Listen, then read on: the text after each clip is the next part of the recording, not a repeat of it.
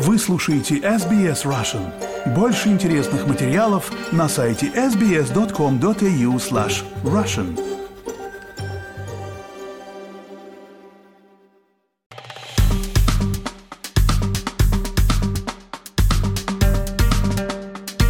Это украинский апдейт. Здравствуйте. Утром 2 января Россия массированно обстреляла ракетами Украину. В Киеве зафиксировано падение обломков ракет в нескольких районах. В Печерском, Оболонском, Голосеевском, Святошинском.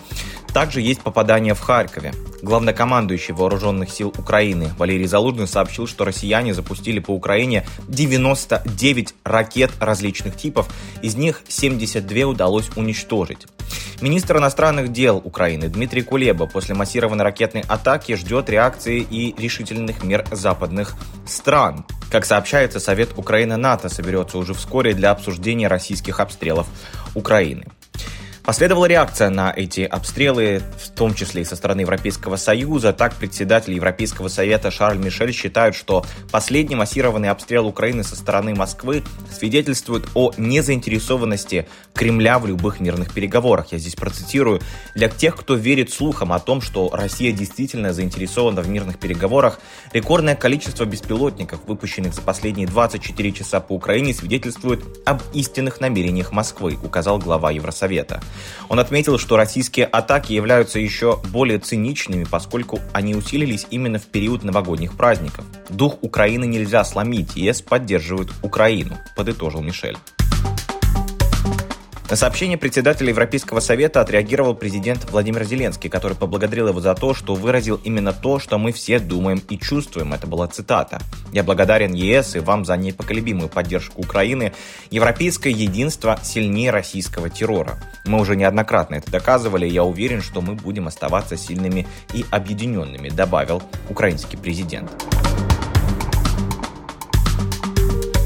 При этом Министерство иностранных дел Франции прокомментировало обстрел российского города Белгород 30 декабря, который, как заявила Москва, якобы осуществила Украина с использованием кассетных снарядов и при, цитата, кураторстве США Великобритании. Во внешнеполитическом ведомстве Франции заявили, что Россия это государство-агрессор, которое проводит стратегию террора, намеренно нанося удары по важным объектам гражданской инфраструктуры, нарушая международное гуманитарное право. Там добавили, что Украина государство жертва агрессии, которое действует в порядке самообороны в соответствии со статьей 51 Устава ООН. Я напомню, после серии взрывов в Белгороде 30 декабря российская сторона сообщила о 25 погибших и более сотни пострадавших.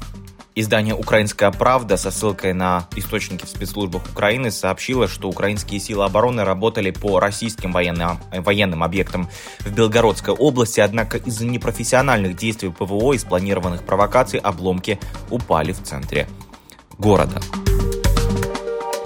И даже на фоне таких грустных новостей поздравляем всех наших слушателей с Новым годом. Мы задаем вопрос по традиции. Как вы считаете, закончится ли война России в Украине в этом году, в 2024? Своими мнениями делитесь на наших страницах в социальных сетях, в том числе в Facebook, SBS Russian. Ну а пока оставайтесь на волнах радио SBS.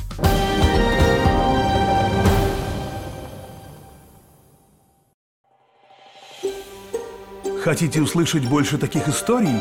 Это можно сделать через Apple Podcasts, Google Podcasts, Spotify или в любом приложении для подкастов –